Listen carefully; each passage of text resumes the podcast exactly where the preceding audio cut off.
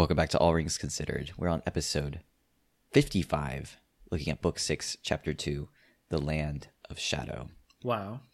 Wow. Book 6. I mean, we just want to say this every chapter, book 6. Uh, we should maybe calm down. Uh, but, I mean, we are within the last 10 episodes. Yeah, it's scary to think about. Um, there's going to end up being, you know, 63, 64 episodes of the series, and we're close. Summarize this chapter real quick for you. It's really a sort of an episodic chapter. There's actually like little vignettes almost. First, Frodo and Sam escape the Nazgul that was descending on Cirith Ungol right at the end of last chapter. They basically just jump off the road, fall into a ditch. Um, there's other orcs marching up, and they really just like they got to get off, and they get off the road, fall into a bunch of brambles actually, and thorns and things. So that's pretty neat, I guess. um, other episodes in this chapter include Sam sort of encountering Gollum and like or feeling his presence or hearing him and seeing him briefly. I mean, so he knows Gollum's around. Um, Frodo and Sam are constantly worried about water. That's the big concern in Mordor. They do have lembas bread, but they don't have water, and that's always what they're trying to look for. And they do find some. They end up getting mistaken for orcs at one point. They're on a road and they can't get off the road before orcs are going to march in. So they end up getting mistaken, brought into the march, and end up getting out of that because the orcs get to a fork in the road and one group of orcs needs to pass the other group, and they, of course, can't agree on that. They can't do this orderly, so they fight, and so that lets Frodo and Sam sort of uh, get out of there. And that's it for the big events then of the chapter. They're sort of, like I said, vignettes almost. There, there's not much like connecting them in way of sort of a big narrative thread through the chapter. Uh, the chapter is just called The Land of Shadow, and that's because I really think the sort of real character in the chapter is Mordor itself. the definitely. oppressiveness, the darkness. I love there's this scene where they talk about when it's Mordor dark again. Right, right. They have to distinguish between Mordor dark and regular dark. So it's like regular dark in the day, and it's Mordor dark at night. So it's just incredibly dark. Uh, it's interesting seeing the sort of like oppressive atmosphere of Mordor and the very scary sheer numbers of orcs and even soldiers, men soldiers that are in Mordor, camped out, and sort of the scope of it and the scale of it's really intense. Mount Doom, of course, is always there in the background, though in this chapter it seems to be sort of dormant, but it still looks very threatening.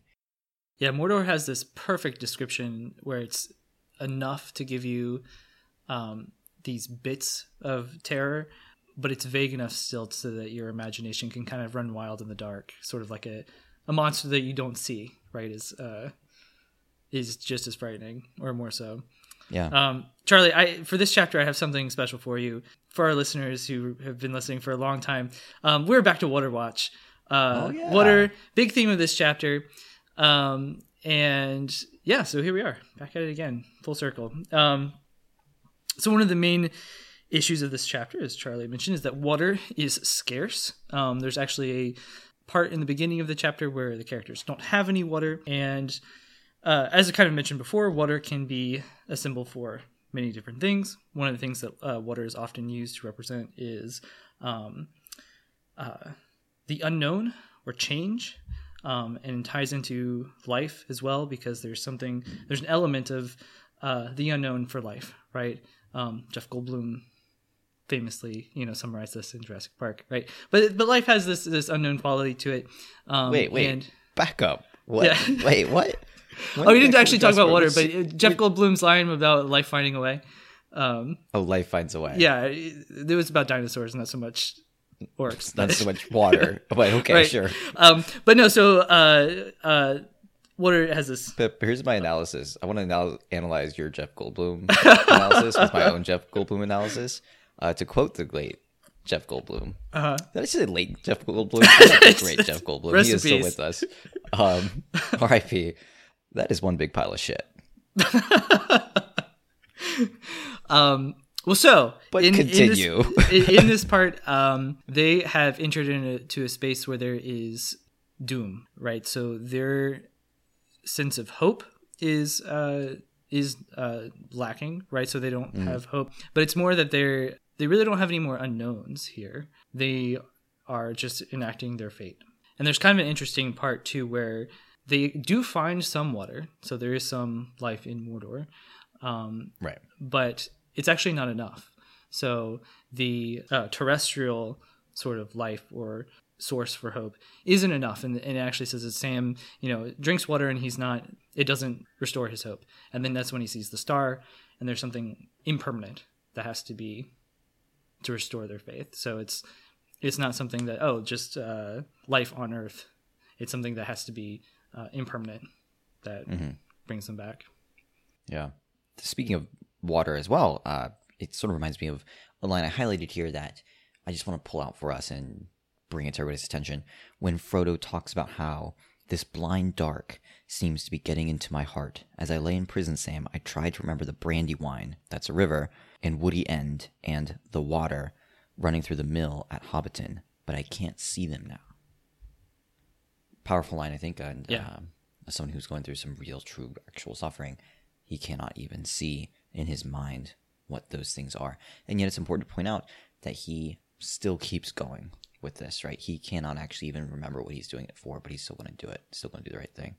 Powerful, um, little tiny bit there. Yeah, definitely. I, I had marked that quote as well, just with a, a darkness setting uh, note on it because it's it's a great characterization of Mordor, right? It's such a Yeah. such a dark place that you can't even in your mind see things that bring joy. Um, let's see. I have marked here. Oh, you know, this was kind of interesting to me. Um, I caught this on this read through. There is a point when uh, the Battle of the Pelennor Fields is happening, um, where they notice that Sam notices. He says, "Look at it, Mister Frodo, uh, in the sky." Um, said Sam, "Look at it. The winds change. Something's happening. He's not having it all his own way. His darkness is breaking up out in the world there." I wish I could see what is going on. Yeah. And then the paragraph immediately afterwards is It was the morning of the 15th of March, and over the Vale of Anduin the sun was rising above the eastern shadow, and the southwest wind was blowing. Theoden lay dying on the Pelennor fields.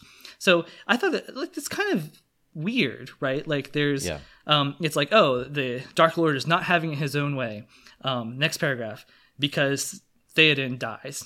But actually, like, you know, so you might think, oh, like, that's actually bad because Theoden dying, well, he's a, you know, a king of men. He was a good king, and his, you know, his death is actually a bad thing. Like, why was that? Why is that the Dark Lord not having things his own way?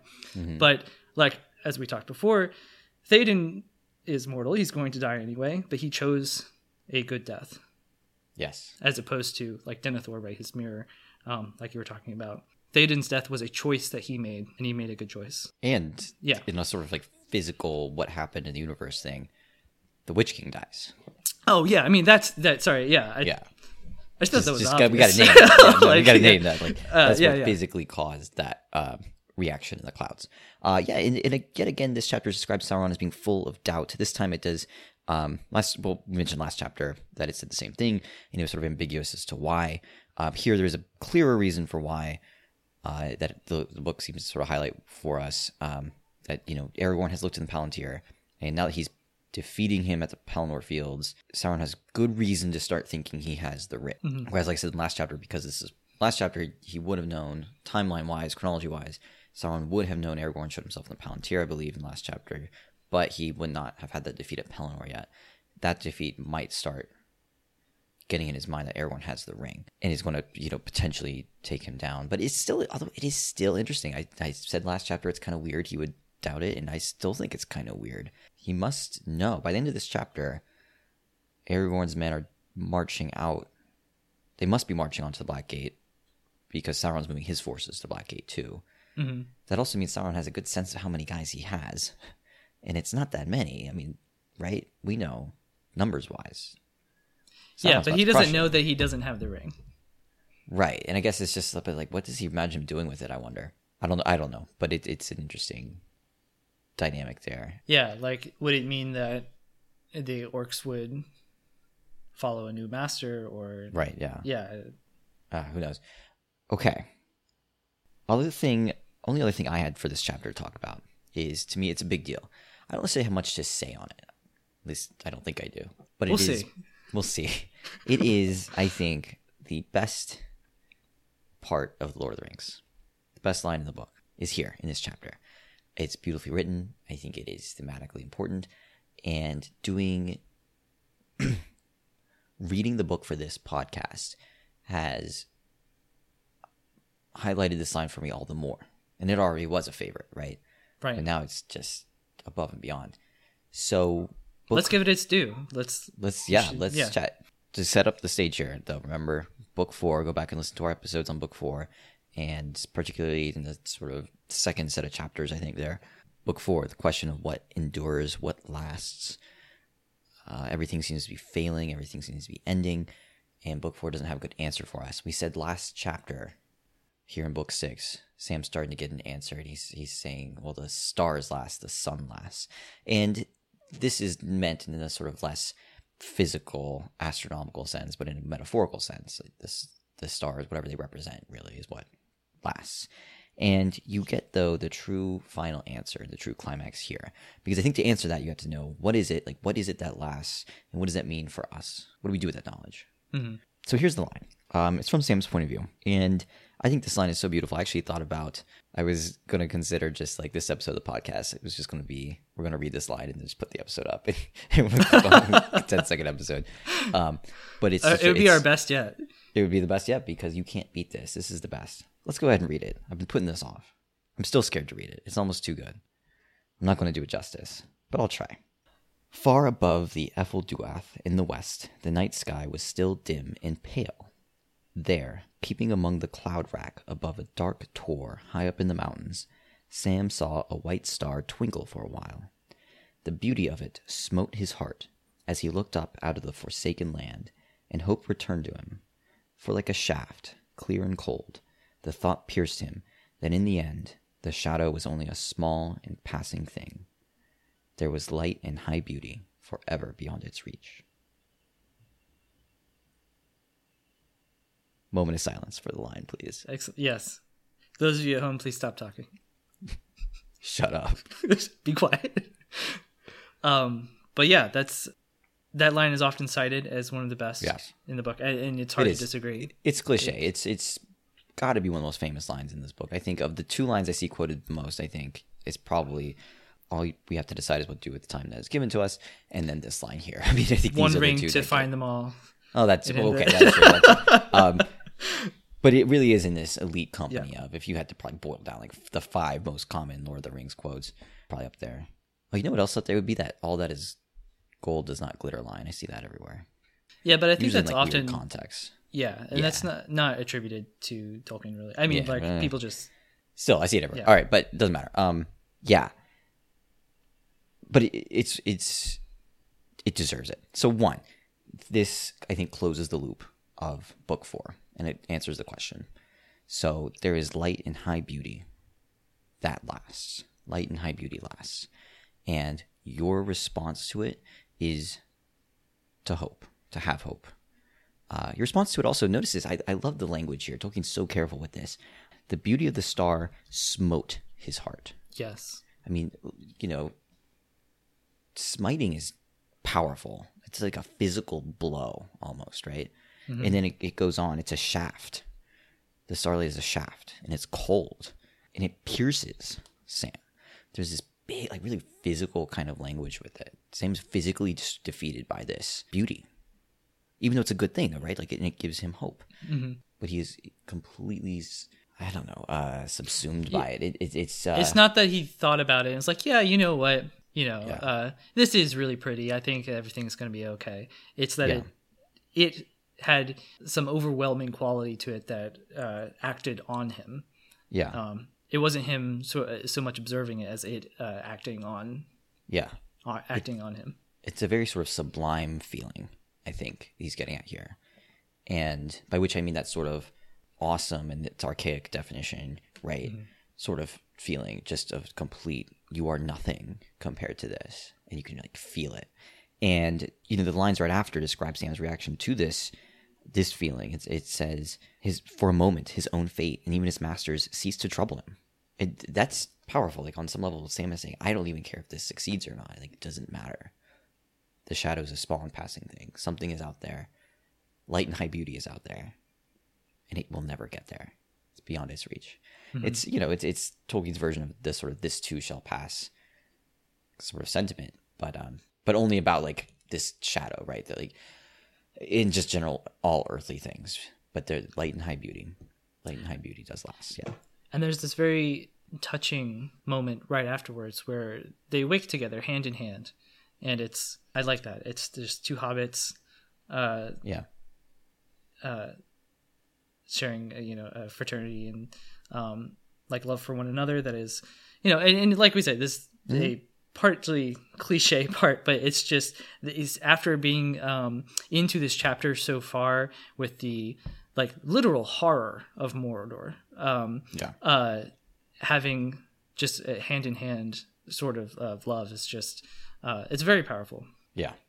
Yeah it, it is it's this is the best. This is it. And uh, i think it's the true ultimate final message not final message. I'm sorry. That implies it's the last thing this book has to say which is very much not. The book has so many more things to say.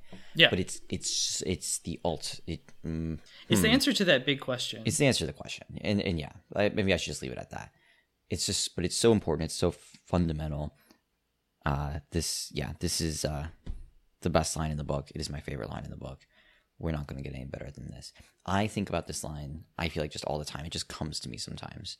Light and high beauty forever beyond beyond its reach. Just comes to me. I just love it. Yeah. Before we move on from it, let's also to circle back to the physical feeling of it, right? Uh, the the piercing and the shaft. Gotta think Tolkien may have had a sort of uh, crucifixion of Christ mm-hmm. uh, feeling here. At the very least, you know, I, I think that's another thing that in this reading of it for this podcast has been I've been more aware of we've we've picked out so many like Christ metaphors. Oh, uh, absolutely. Uh, yeah. I think more so than when I read it normally. And you know what's interesting is that you know as someone who is uh, like you could be reasonably described as an atheist, these mm-hmm. ideas are still relevant. Yeah, for sure. Right. You know, so and we do like have in sort of the academic community, rightly so, we have some like skepticism about Christianity's effect on the world. Um, mm-hmm. But a yeah. lot of these ideas are as- aspects of human uh, truth, right? Um, yeah, big time. And yeah. they have been, you know, through this reading, uh, I too have also like found them, you know, very uh, captivating. Yeah, and I think just let me say this too. I think in no way when we analyze this text, and we pull out these Christian metaphors and themes, in no way is that an endorsement of religion. Right. In fact, we yeah. don't even mean them in any kind of religious way, more so in this sort of mythological, thematic way, right? The themes and messages of the Christian myth are these, and they are used in this text over and over again. That is not to say yeah. it's literary analysis. Not it's to, not yeah, like oh, this is evidence yeah. that Jesus was a man who walked on the has uh, literally yeah. exactly nothing to do with that. Um, uh, no comment there. Just talk about the themes, but yeah, yeah. So, anything else out of this chapter that that grabbed you? Any uh, little things? I've got a handful. I don't think I have any other little things. So I'm going to turn it over to you. Sure. Um, then just a couple things I thought. Were oh, one thing. Uh, Gollum is alive. Uh, I don't know if we yep. mentioned that. I did. I um, just I said it in summary. Okay. Cool. Okay, I, I, tune yeah. out when whenever you're. Of course. Sorry. Yeah. no, yeah. Um, don't blame you. You're like my students. I'm used to it. Trust me. Um. So I liked the part where Frodo describes. Well, it's not exactly clear what he's describing. So Frodo says, uh, and I'm so tired, and the ring is so heavy, Sam, and I begin to see it in my mind all the time like a great wheel of fire. Um, and he uses that description, the Great Wheel of Fire, two more times in this uh, book, actually. Um, yeah. And this is the start of it, which I love. That's mm-hmm. a that's a very archaic sort of. I mean, we were talking about yeah. religion again, but uh, a wheel of fire seems out of Revelation, maybe. So, um, uh, it might be. Can I? Re- I didn't uh, make too much of a note of this when I read it, but I uh, in the um, Lord of the Rings Reader's Companion, they noted that's a really common classical and uh, medieval Christian uh, image. Uh, so let, let, me just read what they said about it. This is what they sure. said. I did not yeah. do any further research on it, but here, here's what they said about it. Uh, this image, which recurs as Frodo nears the end of his quest, is also known in sorry, excuse me, is known also in classical and Christian mythology as a symbol of hellish torture.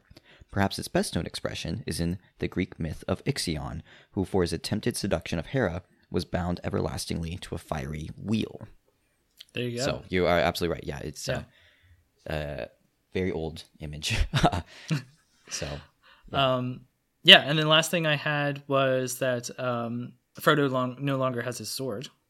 Um, so he yeah. gives the vial or the phial rather mm-hmm. um, to uh, to Sam um, because he says he has no place to put it, um, and no pockets, I suppose. Um, then he also gives him Sting, and he has an orc sword, but um, he says, uh, "But Sting, I give to you. Uh, I have got an orc blade, but I do not think it will be my part to strike any blow again." So uh, Frodo, significant lack of I don't I don't know whether to call it agency or not because he's still going on the quest, but he uh, yeah maybe it's a lack of agency because he he has no real choices to make. I mean, they make choices about how to best traverse the terrain, um, but he knows what he has to do. He is just doing it. Um, Yeah, and he, he's he's just become that ultimate martyr, right? He doesn't even know what he's. He doesn't. He is not doing this for himself in any way. He can't even remember the thing he's doing it for, but he's still doing the right thing. And he's even giving up things like weapons, and he's saying, "I won't use these again." He's becoming that ultimate, true, pure, sacrificial lamb Mhm. sort of figure. Yep. Well, that's that's all I've got. Yeah, awesome. I don't even need to read my favorite line. Do you have any Oh, other lines you know should what? pick out? Uh, I do have one more thing. Um, Oh, go for it. While we're on it, I when I started reading this chapter, it occurred to me that last chapter when we were talking about like Catabasis and and going to the journey to the underworld that Sam made to rescue Frodo.